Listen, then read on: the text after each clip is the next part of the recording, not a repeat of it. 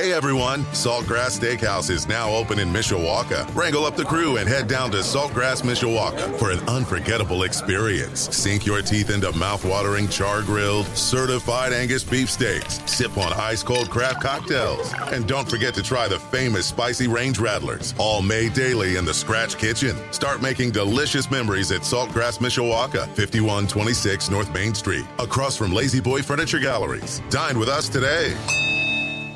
WSBT Radio Studios in downtown South Bend. Let's go! Come on! Welcome to Budweiser's weekday sports beat. Wow, don't blink. A lot of major intestinal fortitude going on here. On your home for Notre Dame football. Knocked down by Wooden. The game is over. The Irish is upset.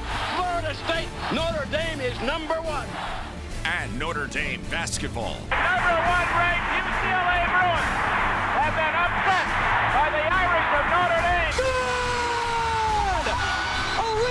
Ogunbowale wins the national championship for Notre Dame! Plus fighting Irish hockey. They score! Jake Evans scores! Notre Dame 3.7 seconds away from a spot in the national championship game. The NFL and Major League Baseball. Oh my gracious! How about that? Sports Radio 960 WSBT. WSBTRadio.com. The free WSBT radio app. Big time Onions! Now, here's your host, seven time Associated Press Broadcasting Award winner, Darren Pritchett. Well, a pleasant good evening, everyone. Hope you're staying warm. Wherever I go, it is just freezing cold, inside or outside. Well, I'm at the Compton Family Ice Arena where it should be a little cold since the guys have to skate around on ice, but feels extra cold today in the building for some reason. Thanks for joining me on Budweiser's Weekday Sports Beat on this Friday, January the 27th of 2023. The show on 960 AM WSBT. We have a live stream available at WSBTRadio.com and on our free WSBT radio app. Well, the program on the air for two hours tonight. I'll be with you for the first 90 minutes of the program. Then I depart these airwaves and head on over to Quality Rock 94.3 FM, which is the home of Fighting Irish Hockey. And tonight, Notre Dame is going to take on the Wisconsin Badgers. After this series, only two home games left for the Irish during the regular season. It is Notre Dame and Wisconsin from the Compton tonight. The opening face-off for game one tonight has been set for 7:30. Sorry, I had to stop for a second. Our game notes say 7, but it is 7:30, which means our pregame coverage begins at 7:15 on Quality Rock 94.3 FM. Same two teams will play again tomorrow night at 6:05. The Irish have some good news today. Their captain and one of the top players on the team, Nick Leivermann, will return to the Irish lineup tonight. The defenseman who has missed the last four games with an upper body injury, a key part of our team in 18 games, five goals, eight assists, 13 points. We did not have him against number one Minnesota and number three Penn State the last two weekends. And the Irish went one, two, and one in those four games against those elite teams. And now the Irish will take on the team in last place in the Big Ten standings, Wisconsin. But a Badger team that shut out the Irish three weeks ago tonight up in Madison, two to nothing. And the Irish had a 5 0 lead in game two on January 7th. They gave up four power play goals in the third period, but held on to win 6 to 4. So the Irish and the Badgers and Big Ten action coming up tonight against 7:15 pregame, 7:30 opening faceoff on Quality Rock 94.3 FM. Well, coming up on the program this evening, we've got our Twitter question of the day in about a half an hour. More from former Notre Dame star baseball player Trey Mancini, who has signed a two year deal with the Chicago Cubs. Held a press conference with the Cubs media, and you'll hear Trey talk about all the adversity he has dealt with. Keep in mind, he battled cancer three years ago, and five months later, he was in the Baltimore Orioles opening day lineup for the 2021 season. And after winning a World Series title with the Astros last year, he'll be a part of the Chicago Cubs in 2023. So you will hear from Mancini talking about dealing with that adversity coming up in just a little bit. We'll look ahead to the NFL championship games, which are going to take place on Sunday. Both games right here on Sports Radio 960 WSBT. The first one at 3 o'clock, Eagles and 49ers from Philadelphia. Game two at 6.30, Bengals at Chiefs. 6 o'clock hour, you will hear from Fighting Irish hockey coach Jeff Jackson, his thoughts on last weekend's series against Penn State, the challenges of being a part of this rugged Big Ten conference this year, and also he'll offer a preview of the matchup this weekend against Wisconsin. And we'll wrap up my portion of the six o'clock hour with the little sizzler. And man, last night was a gut punch for our sizzler segment. Lost one game by a half a point, the hook. Lost a second wager by a half a point. And then had a push in the Michigan Purdue game. So, so easily could have been 3 and 1 instead. Oh, 3 and 1. So we'll try to finish strong this week after just a gut punch last night with our Sizzler picks here on WSBT Radio. All right, I'm going to get the program started with our hat trick of opening topics. I'm going to start with the Michigan Wolverine football team as we're kind of taking a look at contenders for the college football playoffs in 2023 and just basically looking at their schedules. We haven't learned much about anybody yet in terms of personnel and how different they might be compared to last year. So we're just looking at schedules, and we have gone through Georgia and Alabama so far. And tonight, let's take a look at the Michigan Wolverines. Got to give credit to Jim Harbaugh. There were many years where he did not deserve any credit and deserve criticism, but he has got that Michigan program turned around. Back to back trips to the college football playoffs. I don't think anybody saw that coming, and now it has been, what, over a thousand days since Ohio State has beaten Michigan in football. That was an unthinkable thought just a couple of years ago. So the Wolverines, do they have a chance to get back to the playoff once again? Let's start by saying their non conference schedule's a little bit more difficult than last year, but not much. That helps them. And it's not like exactly the Big Ten is loaded with quality teams from top to bottom, like, for example, the Southeastern Conference. So there is a nice path for the Wolverines if they can put it all together once again. Here's a look at the Wolverines' schedule for 2023. Are they a playoff contender? Here are the teams they will play. They're going to start with the Pirates right off the bat, September 2nd. East Carolina goes to the big house to take on the Wolverines. When's the last time Michigan played a non conference road game? I don't know the answer to that. It just hit me because it seems like the last couple of years everything is at home. And you know what? If they can pull it off and they win the games to get to the playoff, it's helping the schedule. It is the AD's responsibility to give their program the best chance to win each and every year, and they can do that by putting together a schedule that fits the needs of the football team. And you know what? They're doing that at Michigan right now because as long as they beat Ohio State, they can get to the playoff with this week non conference schedule. Now, you lose to Ohio State, you got a loss, then strength of schedule comes into play, and then it could cost you. But if you're going to beat Ohio State, then you know what? The schedule probably is not going to hurt you in the long run. An undefeated Michigan team will get to the playoff once again in 2023.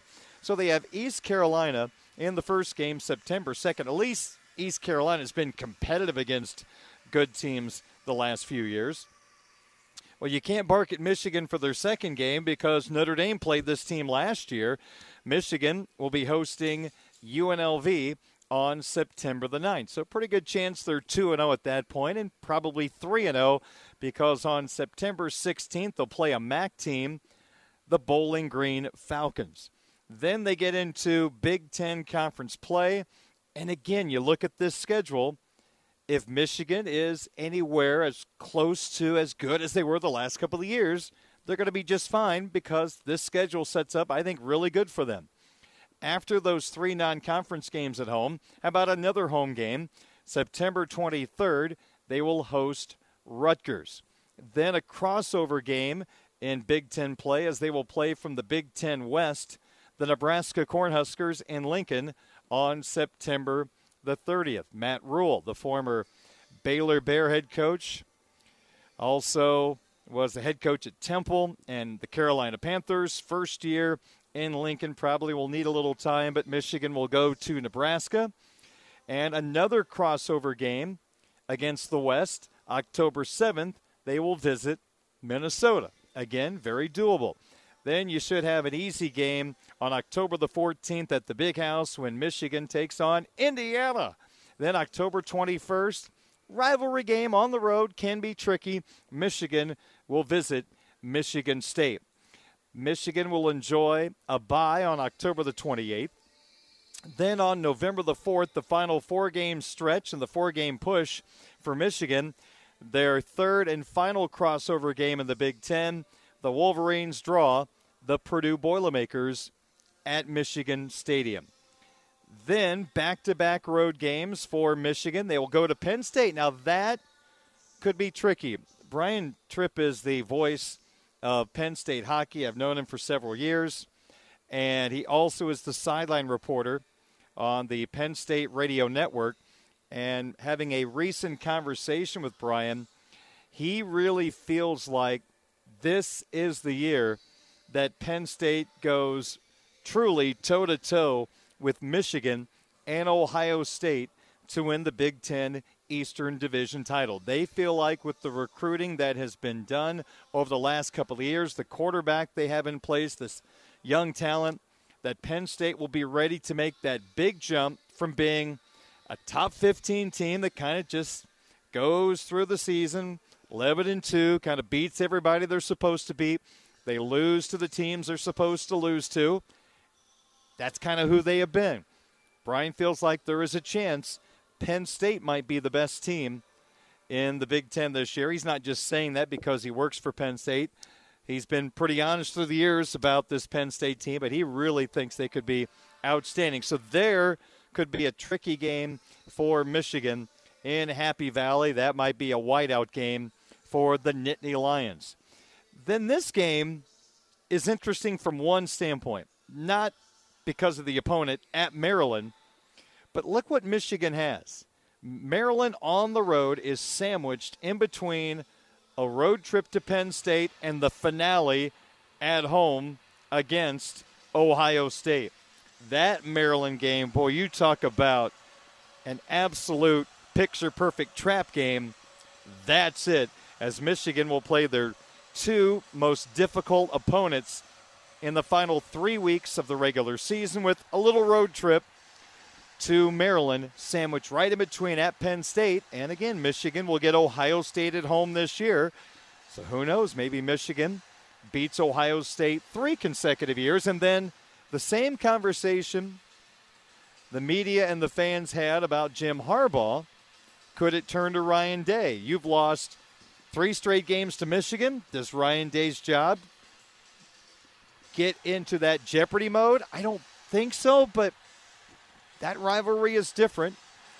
I think there was a thought that Michigan was going to get rid of Harbaugh a couple of years ago, but they didn't want to deal with the financials. They kept him, and it's worked out pretty well. If that's true, worked out pretty well.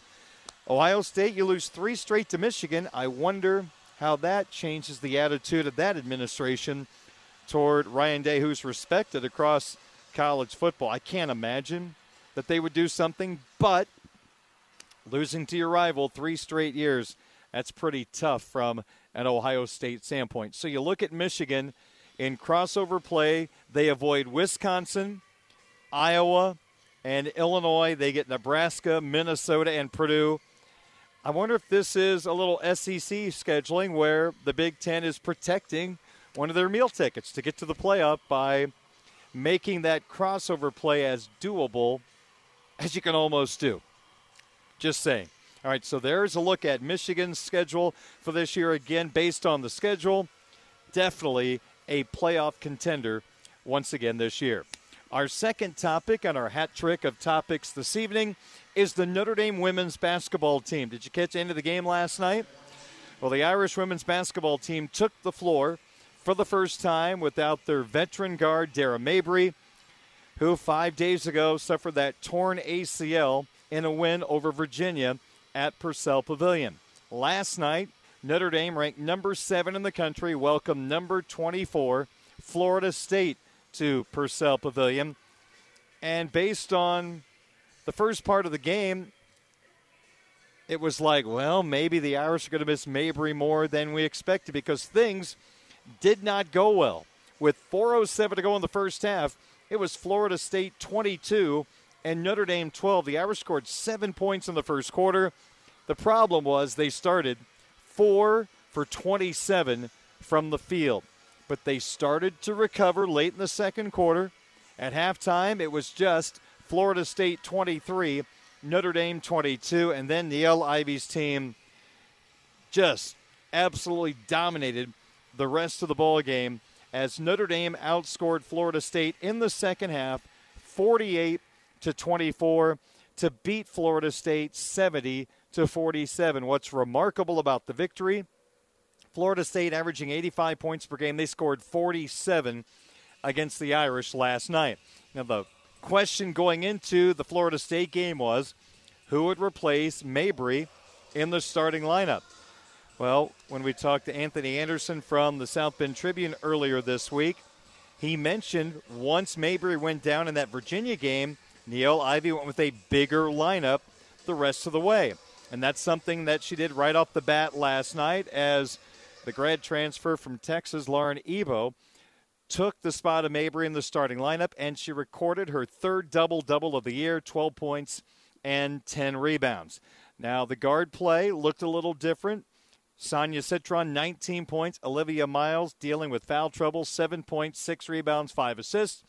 But with Mabrey down, freshman guard KK Bransford benefited with more playing time, and she produced for Coach Ivey. 27 minutes for Bransford last night. She tossed in 15 points to go along with five rebounds. Now, I mentioned Florida State well under their season's average, and they have one of the best young players in America, freshman Ta'Niya Latson. She leads all freshmen at 23.6 points per game. Notre Dame held her to just nine points last night. She had posted double figures in her first two 22 collegiate games, but Notre Dame held Latson to just nine, and the Irish won easily by 23. So Notre Dame has just one loss in the ACC and a big time showdown next for the Irish as they kickstart a two game road trip. Notre Dame will be at number 20 NC State. I've read it's going to be sold out down in Raleigh for that game. And of course, the Wolfpack knocked the Irish out of the NCAA tournament last year. And our third and final hat trick topic to start tonight's program. You have to worry about the Notre Dame 2023 basketball class that signed back in November. How many players are going to be left once Notre Dame's coaching search comes to a close and these players know who their next head coach is going to be? Now, we already know that one of the three members of the Notre Dame basketball class of 2023 is not coming to South Bend, and that is Brady Dunlap. A couple of days ago, he requested to be released from his national letter of intent once Mike Brey announced that he was leaving the Notre Dame basketball program. Now, this was a guy that is six seven, out of Los Angeles, California, committed to the Irish back in September and a, a, pretty good player that now is going to be not coming to South Bend. His other offers at the time Colorado, San Diego State, Nebraska, Providence. Notre Dame still has two players in their class of 2023. You've got four star shooting guard Parker Friedrichsen. He is listed as On3's 116th best player in the class of 2023.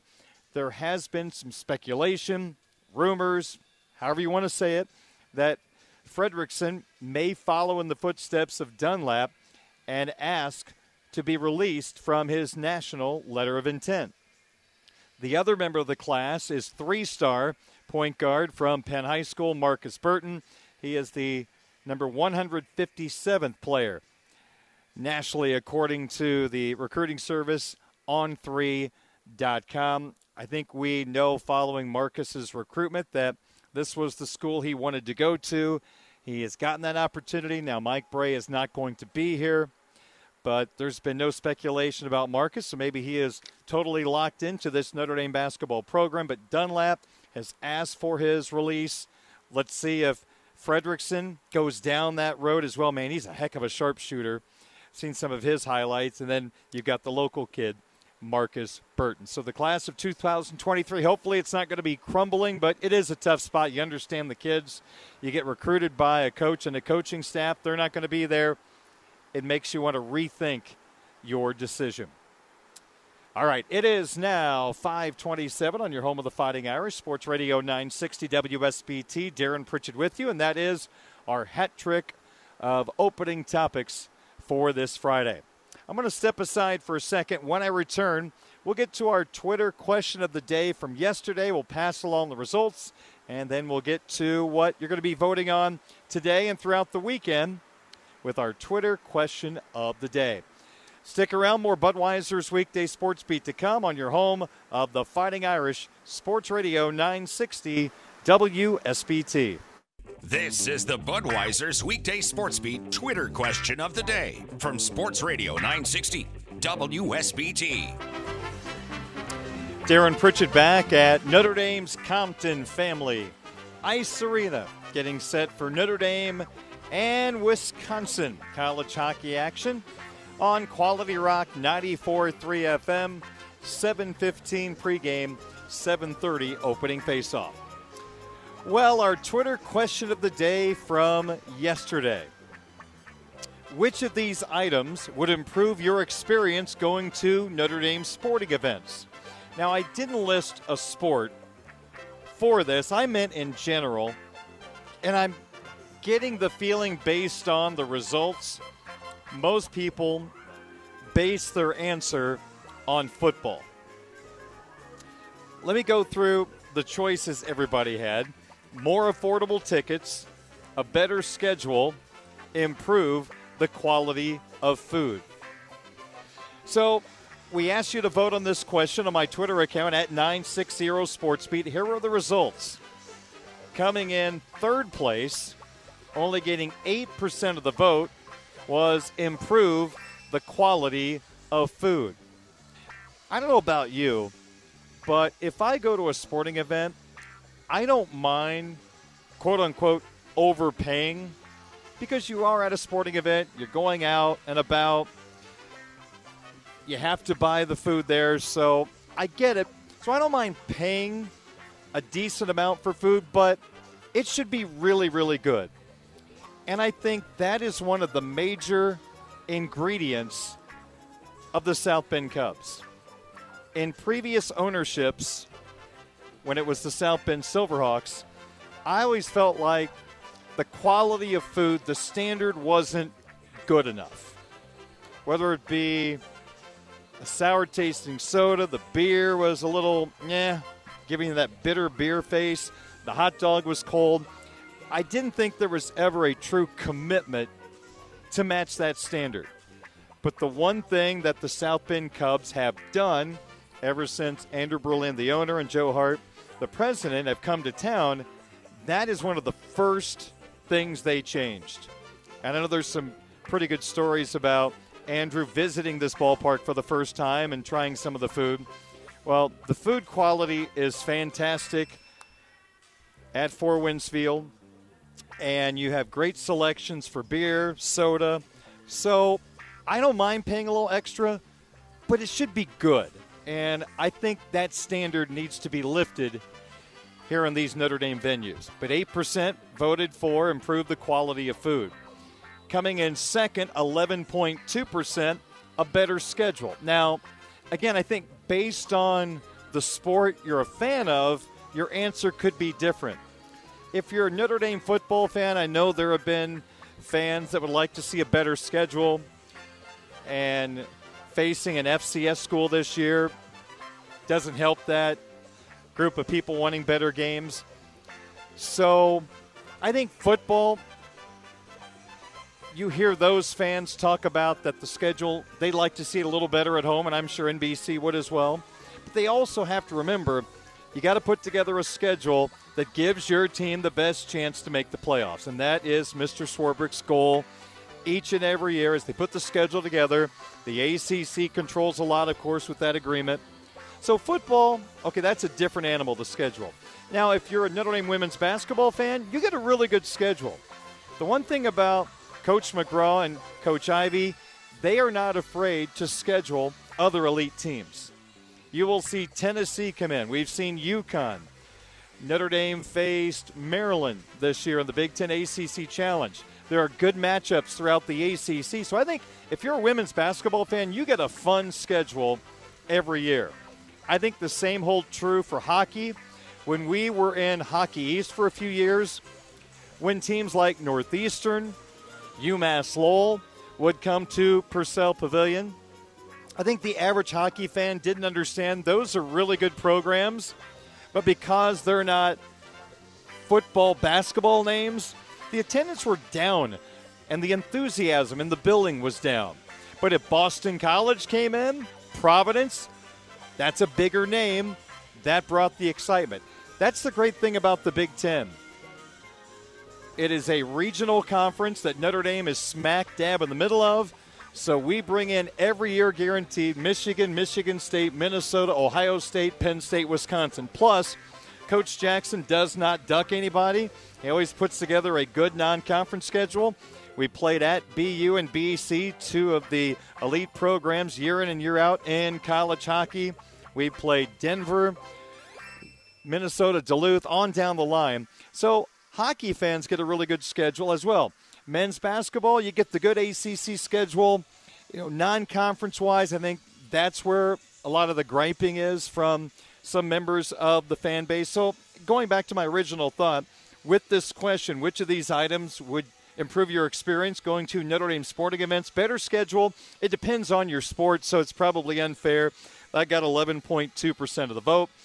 And the landslide winner what item would improve your experience going to Notre Dame sporting events? More affordable tickets got 80.8% of the vote. And again, I'm betting that's based on football fans that are voting on the tickets, which are pricey, but as we know here in America, supply and demand.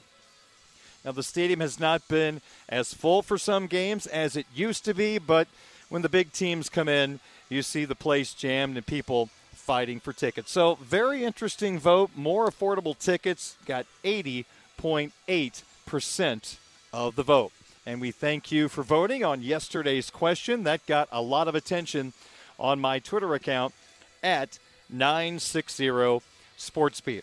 Now we get to the question I posted a little bit ago on my Twitter account at 960 SportsBeat. You can vote on this today and tomorrow. It's a two day vote, and it is going to focus on NFL Championship Sunday. Which of these NFL Championship Sunday parlays will hit? So I'm offering you four different parlays. Which one do you think will be the one that hits? And I'm going to go first with Eagles minus two and a half against San Francisco, plus Kansas City minus one against the Bengals.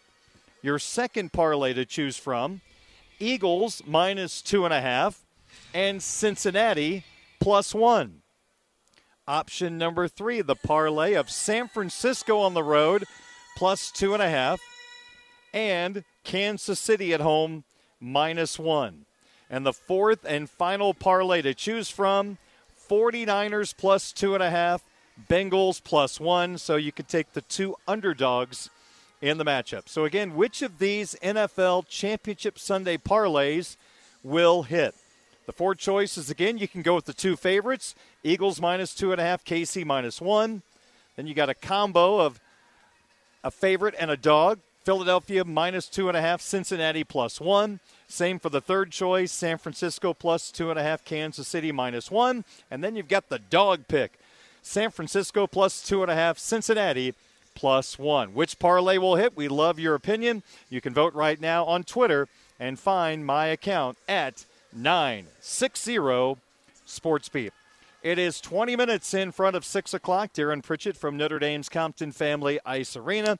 Coming up, Trey Mancini once hit bombs at Frank Eck Stadium. Now he's hoping to do that at Wrigley Field for the Chicago Cubs. You'll hear from the former Notre Dame star in a couple of moments as Sports Beat continues on Sports Radio 960 WSBT.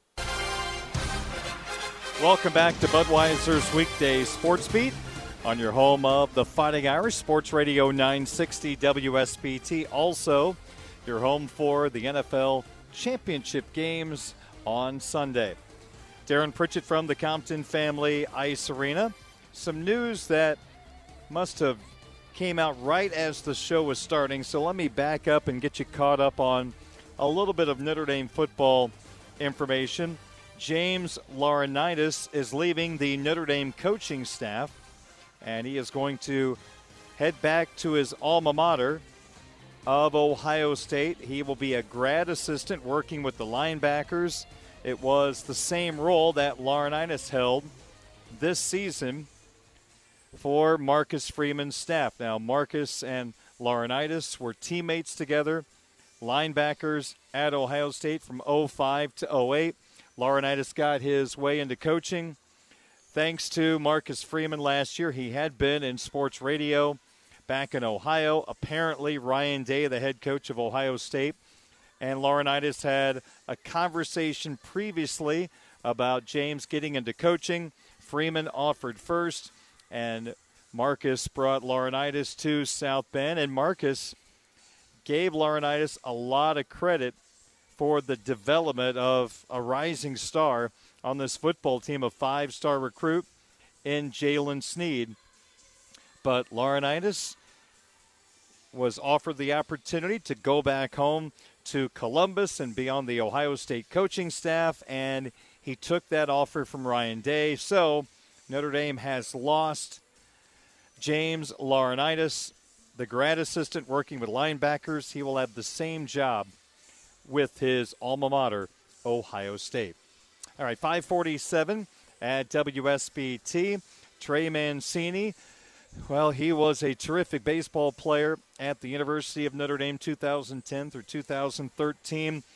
Was drafted by the Baltimore Orioles, eventually made it to the majors and had a good run with the Orioles. He was heading toward free agency last year when he was traded at the deadline to the Houston Astros.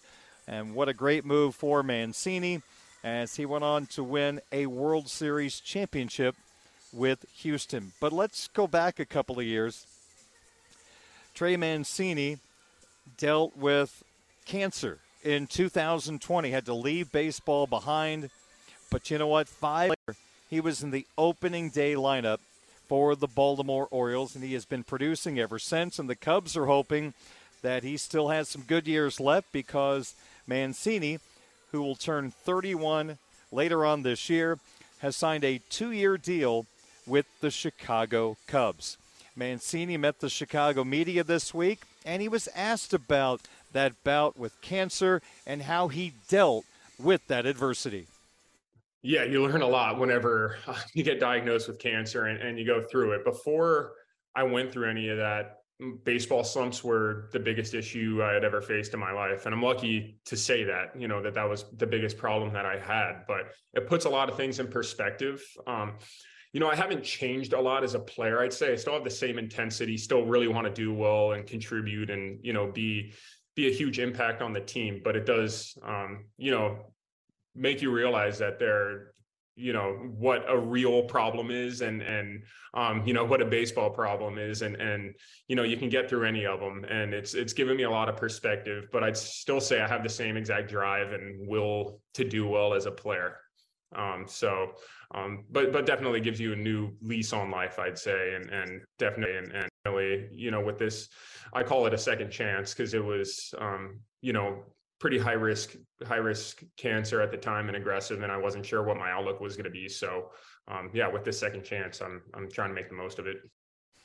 Well, he sure has. He's been playing at a really good level at the major league level, and you know, late last year the offense dried up a little bit, but still made an important defensive play in the World Series to help the Astros beat the Phillies. And you never like to say someone deserves something because there's a long list of people that deserve to do this or do that, but what he had gone through, uh, the battle for his life, getting his health back in order, there's a guy truly deserved something great to happen in his career, and it sure did winning that World Series with the Astros. Trey was asked, now remember, he went through the treatments in 2020, back in the Orioles opening day lineup in 21. Once he was done with the treatments, how long did it take before his body felt normal after cancer? You know, I, would say my answer has changed throughout. Like, if, if you would have asked me that March of 2021, I would have said I was fully recovered, but I wasn't. You know, um, you know, my leg strength was not even close to where it was beforehand, and I would say maybe like earlier this year was probably or last season. Um, I mean, this when I say this year was probably when I felt like I was like fully back physically. Um, after having another off season of just normal training, a year removed from having cancer, I would say that's when um, I really felt like I was fully back to where I was pre-cancer. Um, it was mostly the leg strength, to be honest. That was the last thing to come back. Um, you know, it definitely took a toll on my my strength and my legs. And as the season goes on, goes on, it can be reflective of that. Um, you know, when you don't have a lot left in the tank, your legs are extremely important to hitting everything you do. So, um, you know, having my legs back under me was is pretty important. That's the voice of former Notre Dame baseball player Trey Mancini now a member of the Chicago Cubs organization. I documented a second ago at the trade deadline that Mancini was traded by the Orioles to the Astros. Mancini wanted to get some, or I'm sorry, the Orioles wanted to get something for Mancini before he hit free agency this offseason. Obviously, he was not in their plans. The Astros wanted another bat, a power bat that could play first, a little bit in the outfield and Mancini was brought in. Again, struggled with the bat, and made that key defensive play in the World Series. And here is Mancini talking about dealing with being traded. Yeah, I was with with Baltimore for a long time, and um, you know, got to Houston, had a really really good first few weeks, and then um, once September rolled around, um, you know, just started struggling a bit at the plate, and and unfortunately that rolled into October too. So, um, you know, I think with everything going to a new place, I, I, handled it all well. You know, it was just kind of unfortunately slumped at, at the wrong time and and got in some bad habits at the plate mechanically, but um, you know, you learn a lot, and and um, you know, I think I, I powered through really well and and ended up um, you know, we we won the World Series, which was amazing, and and I got to contribute in the end there. Um, you know, took a while, but um, you got to contribute towards the end. So you learn a lot. You know, you have to you have to stick through those tough times, and and even when you're not feeling great, you're playing for something much bigger than yourself. Um, and that's something I knew even before that, but especially whenever you're going um, when you're going through it, it's tough, but you have to stay the course because you your number is going to be called, um, you know, when you least expect it, and that's what happened in in Game Five of the World Series um, when Yuli went down. You know, you got to be ready every time. He is easy to root for. People that know him say you cannot find a better guy, more caring guy than Trey Mancini, and now he gets to play for the Chicago Cubs the next two years. And Mancini, of course, played here in South Bend, not too far from Wrigley Field. He has played at Wrigley before, but he was asked about playing at the friendly confines now 81 times a year, and he took us back to when he was a youngster heading to the north side of Chicago. Yeah, it's incredible. Uh, my first time at Wrigley was the summer of 2004, I believe. Um, one of my best friends from growing up was a diehard Cubs fan, and we went up to a couple games that summer. Um, I remember wearing a Matt Clement goatee to one of the games. They gave it to everybody in the stadium back then. So I have a picture of me with that the big goatee on my chin. Um, and you know the place was magical. And and i remember that um, as a kid there it, it's hard to replicate that feeling. Like when i was in the al i'd always say fenway has a certain feel about it. And i'd say the same thing about wrigley. I finally was able to get to play there this past june i believe was when it was. Um, just incredible. I mean what what a great place. And and um, so excited that it's my home park now. Hmm.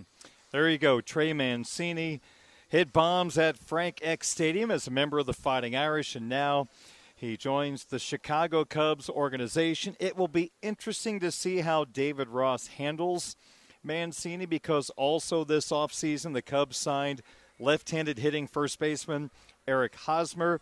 The Padres are on the hook for the final three years and $39 million on Hosmer's deal. So the Cubs brought him in for just $700,000, the league minimum. So you've got him at first base, a left handed batter who has not been the same player the last couple of years offensively or defensively. You have Mancini, right handed batter that can play first base. He can play the corner outfield spots. So we might see Mancini and Hosmer in a platoon at first base. Maybe Mancini starts against left handed pitching, Hosmer against righties, but you can also use Mancini in the outfields. Also, of course, you can put him in as the designated hitter for the Cubs. So great to have Trey Mancini back near us here in South Bend. We can now watch him every day playing for the Chicago Cubs. It is 5:56 at Sports Radio 960 WSBT. Darren Pritchett with you again. Story that popped up just a little bit ago. James Laurinaitis leaving the Notre Dame football coaching staff the grad assistant working with the linebackers has taken the same exact position at his alma mater, Ohio State. We have a sports update coming up in just a couple of moments. Still to come, we'll preview Notre Dame hockey taking on Wisconsin. You'll hear from Fighting Irish head coach Jeff Jackson. Also, we have some sports wagering picks, and we'll recap the misery of my picks from last night. Stick around, more Sports Beat to come on your home of the Fighting Irish Sports Radio 960 WSBT. Welcome back to Budweiser's Weekday Sports Beat on your home of the Fighting Irish Sports Radio 960 WSBT. I'm Darren Pritchett from Notre Dame's Compton Family Ice Arena. Sports Beat is being brought to you by Budweiser, the king of beers, locally distributed by United Beverage Company of South Bend. Sports fans, this Bud's for you. By the Food Bank of Northern Indiana. Hunger is a story we can end. Find out how at feedindiana.org. By Barnaby's of Mishawaka and Granger, now with three locations to serve you. Barnaby's, the family inn. By Midland Engineering Company, beginning their second century of quality roofing experience. The Mishawaka Education Foundation, granting a better future. Pet Refuge, urging you to adopt. Don't shop for new beginnings. Have happy endings. Nine minutes after six o'clock. Great to have you on board here on WSBT Radio. On this date in history, a big day in the history of the Chicago Cubs organization. On this date in 1982, General Manager Dallas Green was involved in a pretty interesting deal. The Phillies and the Cubs got together on this deal. The Phillies, a team that was in win mode at that particular time, Mike Schmidt, Pete Rose, Manny Trillo on down the line. They had a pretty good shortstop in Larry Bowa, but they were not able to come to terms on a deal. So they put him on the trade market, and the Cubs were one of the teams that were interested in Bowa. But the Cubs, to make the deal, they wanted this minor leaguer thrown in. And it turned out to be a very important throw in for the Chicago Cubs. On this date in 1982, a game changing day for the Chicago Cubs as they traded shortstop Ivan DeJesus to the Philadelphia Phillies for veteran shortstop Larry Bowa and a pretty good young player by the name of Ryne Sandberg. Sandberg went on to be the most valuable player in the National League in 1984, leading the Cubs to the division title. known for the Sandberg game, the two home run game off Cardinals Hall of Fame closer Bruce Sutter on the NBC Game of the Week, one of the wildest NBC Game of the Weeks of all time. It was a game in which, in the ninth inning, they handed out the Player of the Game award to Willie McGee of St. Louis, who had hit for the cycle. But Sandberg homered in the bottom of the ninth, homered again in extra innings, and really stole the show. So Sandberg traded by the Phillies to the Cubs on this date in 1982. Sandberg would finish his career with 2,386 hits, 282 home runs, 344 stolen bases, 10 Gold Glove awards, and he is a member of the Baseball Hall of Fame and truly one of the more special moments I have had as a broadcaster was being able to call the Midwest League All Star game at Four Winds Field in 2019. Ryne Sandberg was brought in as sort of the featured person or the face of the events of the All Star game here in downtown South Bend. And I got to do an inning with Ryne on the TV side, and he was awesome to talk to, very generous with his time. Sometimes guys kind of get tired of talking about their careers or maybe they're just there to get the paycheck and kind of go through the motions with the media. But he was so cool. The two days I was around him, and Cub fans have a lot to be proud of in their Hall of Fame second baseman, Ryne Sandberg, who was traded to the Cubs on this date. Let's see, 23, wow, 41 years ago. That's just absolutely bizarre. All right, 612 is our time. Let's talk a little Notre Dame hockey. The Irish back home to take on Wisconsin after this weekend. Only one regular season home series left for the Irish. February 10th and 11th against the Ohio State Buckeyes. So, where are we with this Fighting Irish hockey team? Right now, uncharacteristic, under 500. They are 11, 12, and 3. In the Big Ten, they are in fifth place really all they have to play for is home ice in the first round of the Big Ten tournament, that best of three series, because Minnesota is out in front of the pack right now. They're going to win the Big Ten regular season title, barring a massive collapse. So for the Irish right now, they'll take on a Wisconsin team that is in last place in the Big Ten. They are 10, 14, and 0 overall, 3 and 11 in the Big Ten, but one of their wins was against the Fighting Irish. More on that coming up in just a second. So for Notre Dame, they are still in a good position to make the NCAA tournament. They're right now 15th in the pairwise. That puts you in the ballpark of making the NCAA tournament. And right now, the Irish have eight regular season games left, and then whatever they can get out of the Big Ten tournament. Last weekend, Notre Dame on the road taking on the number three team of the pairwise, the Penn State Nittany Lions, a team that they split two games with in South Bend back in December.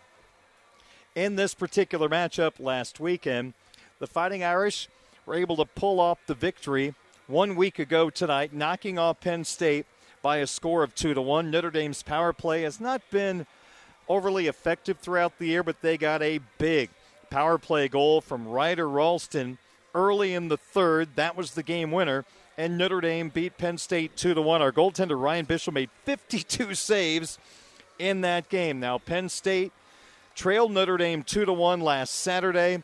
The Irish got another power play goal from Trevor Janicki in building that 2 1 lead, but the Lions would roar back, score the last two goals of the game, and beat Notre Dame by a score of 3 to 2. But for Notre Dame, two power play goals on the weekend.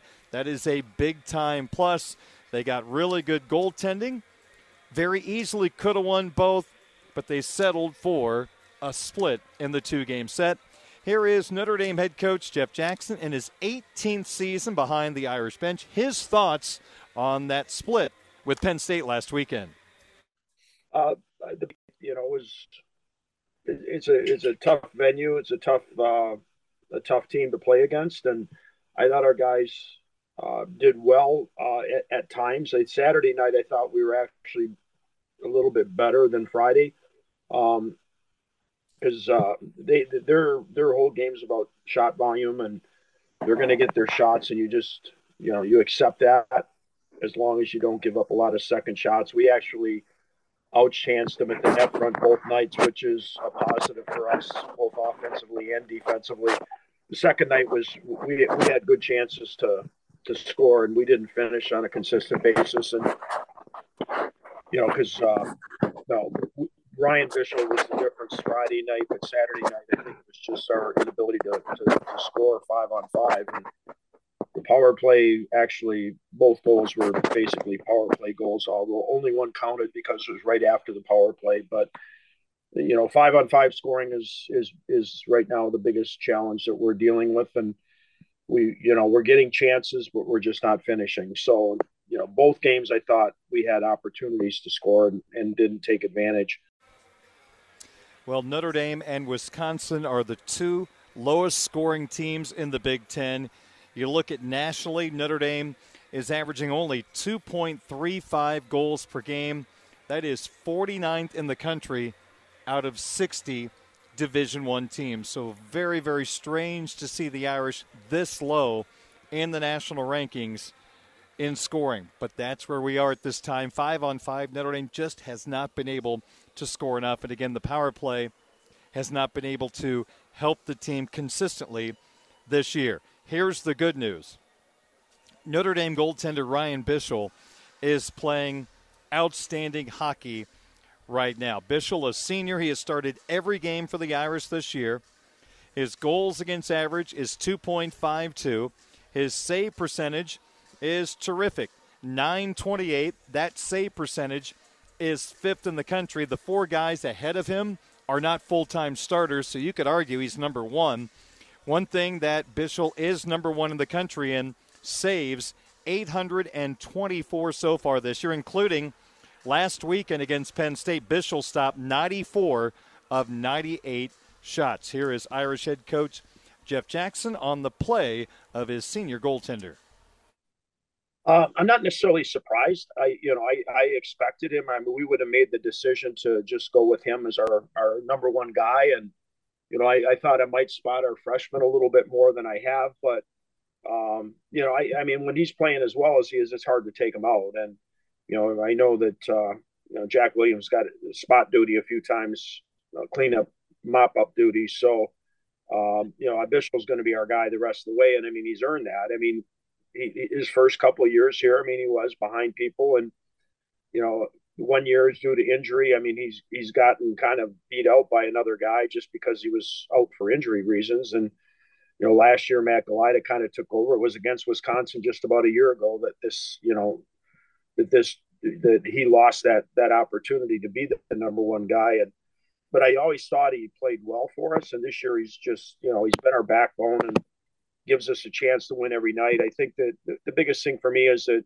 I spent a lot of time with him, uh, you know, with the goaltending part of it. And I like his demeanor. I think that, you know, I think he's competitive. You know, I think his compete level's gotten better over the years where he's, he battles through situations. Um, but I, I just like the fact that he's calm and, you know, he doesn't let much affect him. And, you know, he has to stay mentally in the game when you're playing every night. It's, it's a little different than other players where you're on the ice for, you know, maximum 20 minutes a night, you know, and you got a goalie that's out there for 60 and you, you have to stay focused even when the puck's at the other end of the ice. And, you know, with this, the struggles that we've had at times in the first half defensively, you know, he had to stand up big because he was facing, you know, odd man rushes and giving up, you know, backdoor situations, you know, where it's, you know, almost impossible to stop those type of plays. And yet he's found a way to stop some of them.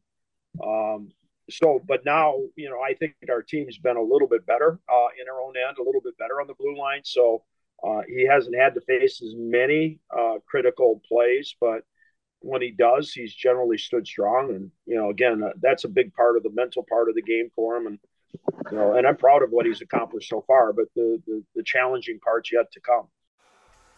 And the challenges continue tonight against the Wisconsin Badgers. Now, I think a lot of times we go overboard saying this conference is great and this conference is that. And we've said for many years the Big Ten has been extremely competitive in college hockey. You have one of the premier programs in the history of college hockey, Michigan, within this seven team conference. Minnesota in that same conversation. Wisconsin's had a great history down lately. Michigan State's won, I think, three national championships.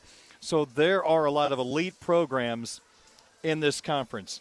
But you take a look at what's happening right now in the Big Ten. The pairwise rankings Minnesota is number one in the country, Penn State is number three, Ohio State seven, Michigan eight, Michigan State 13, Notre Dame 15, and Wisconsin, who is in last place in our conference, they are 33rd out of 60 teams in the pairwise. So all seven teams are in the top 33 in the country, which means Coach Jackson of the Irish have stiff competition to deal, deal with week and week out. Well, you know, that's what people don't understand. Like, I mean, this is like the old days when we were in the CCHA or even when we were in Hockey East, there was always a half a dozen teams at the bottom of the standings that maybe you could beat up on a little bit. And that's not the case in the Big Ten. You know, I mean, and that's why the non-conference games are such a you know critical thing at all. We're just one game over 500 non-conference wise, so you know for me it's the the challenge is you know is trying to get through the gauntlet, and it's not just us. Every team has to do it. I mean, you look at how good Ohio State's been uh, the majority of the year, and they went in Wisconsin last year, scored one one goal. You know, so you know that Wisconsin is the last place team on paper, but you know they beat us they beat michigan. Um, i mean in the last month they they they've had their share of injuries with guys out too. So they've gotten healthy and they've gotten guys back from the world juniors and things like that. And now you know i think tony's got his first roster complete roster for the whole season here in the last couple of weeks. And you know and then they're they're a dangerous team for whoever plays them the rest of the way and then certainly into the playoffs. And we're still you know they're still not locked into last place. I mean three point games, like it only takes one good weekend or one bad weekend for a team, and you move up or down the standings pretty pretty easily. Tony is in reference to Tony Granato, head coach of the Badgers, former head coach of the Colorado Avalanche, and a member of the U.S. Hockey Hall of Fame, a terrific player back in the day at Wisconsin and in the NHL. So, finally, from Coach Jackson, a thought on this Wisconsin series. You go back to three weeks ago. Notre Dame played one of their poor games of the year three weeks ago tonight in Madison, losing to Wisconsin two to nothing, and then just a bizarre game on Saturday. Notre Dame at one point was up five nothing. They won six four, giving up four power play goals in the third period. Coach Jackson on facing the Badgers at home this weekend.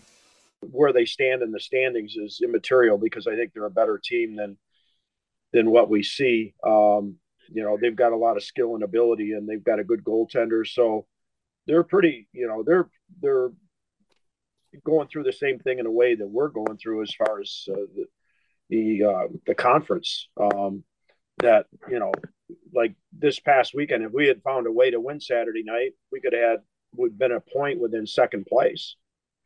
Um, we didn't, and you know, going into this weekend, it's the same thing. Like every weekend, points matter. So we got to focus on us and doing what we need to do to be successful. And it's going to be, you know, it's going to be a challenge because, you know, Wisconsin, you know, was tough when we played them up there. We had a real tough first night. They beat us. And the second night, I thought that we came out really well and got a, a big lead and, you know, kind of coasted from there. So, you know, just based on last year's playoff series, I mean, they're a tough opponent no matter, you know, what year it is. They're going to give you everything they've got. Well, one guy to watch out for for the Badgers is defenseman Corson Ceulemans. He is a first round pick, number 25 overall, two years ago of the Columbus Blue Jackets. He's got a good offensive side to his game along the blue line. Six goals, eight assists, 14 points on the year, and one of those goals against the Fighting Irish in Madison. So it is Notre Dame and Wisconsin tonight, 7:30 face-off, 7:15 pregame on the Notre Dame Radio Network. At the same time, Mishawaka Caveman basketball is going to be on 96.1 the ton. Mishawaka looking to stay undefeated in the Northern Lakes Conference as they play at Goshen. Mishawaka also looking for their 12th consecutive victory. Since 93 94, this is the second longest winning streak for a Mishawaka boys basketball team. The only team with a longer string, the 0405 team, coached by Rob Berger, now in charge of Marion. They started the year 17 and 0, finished the year 20 and 3. Mishawaka is dealing with an injury to their starting lineup, which could affect things a little bit tonight and going forward. And the broadcast crew will tell you about who that is and how that affects the Cajun coming up on 96.1 The Ton at about 7.15. We'll wrap up my portion of Sports Beat next as we bring you a little sports wagering talk and sizzler on... All right, 633 at WSBT. Darren Pritchett back with you. Really quick segment as I get ready to go to hockey in just a second. It was a brutal Sizzler selection segment last night. Lost by the hook twice and a push. Went 0-3 and 1. Could have went 3 and 1, but did not. Took Michigan State minus two and a half against Iowa. Michigan State won by two. Loss. Michigan plus five against Purdue. Purdue won 75 70. Push. Braden Smith, freshman guard Purdue, had him under nine and a half points. Loss. He had 10. Missed by a half a point again. And then just my personal pick of my alma mater, SIUE minus two at Tennessee Tech. They got blown out. So 0 3 and 1. Not good. Here's what we'll go with tonight and this weekend. We'll start in the NFC. I like the Eagles minus two and a half against the 49ers. I will take the Chiefs at home minus one against the Bengals. So I will go with the two favorites. College basketball, Creighton minus four against Xavier. And I've got a two team college hockey parlay tonight. BU on the money line against BC and Minnesota on the money line against Michigan State. I'll take the two home teams, you parlay them, and you get the wager at plus 100. So you bet 10, you win 20. So those are my picks for tonight. Can't be any worse than those rough losses last night. That'll do it for me on Budweiser's weekday sports beat. Again, Mishawaka Cajun basketball on 96-1 the ton in 45 minutes. Irish hockey at home against Wisconsin coming up in 45 minutes on Quality Rock 94.3 FM. I will talk to you on Monday again on Budweiser's weekday sports beat from Sports Radio 960 WSBT. Hey everyone, Saltgrass Steakhouse is now open in Mishawaka. Wrangle up the crew and head down to Saltgrass Mishawaka for an unforgettable experience. Sink your teeth into mouth-watering char-grilled, certified Angus beef steaks. Sip on ice-cold craft cocktails. And don't forget to try the famous spicy range rattlers, all made daily in the Scratch Kitchen. Start making delicious memories at Saltgrass Mishawaka, 5126 North Main Street, across from La-Z-Boy Furniture Galleries. Dine with us today.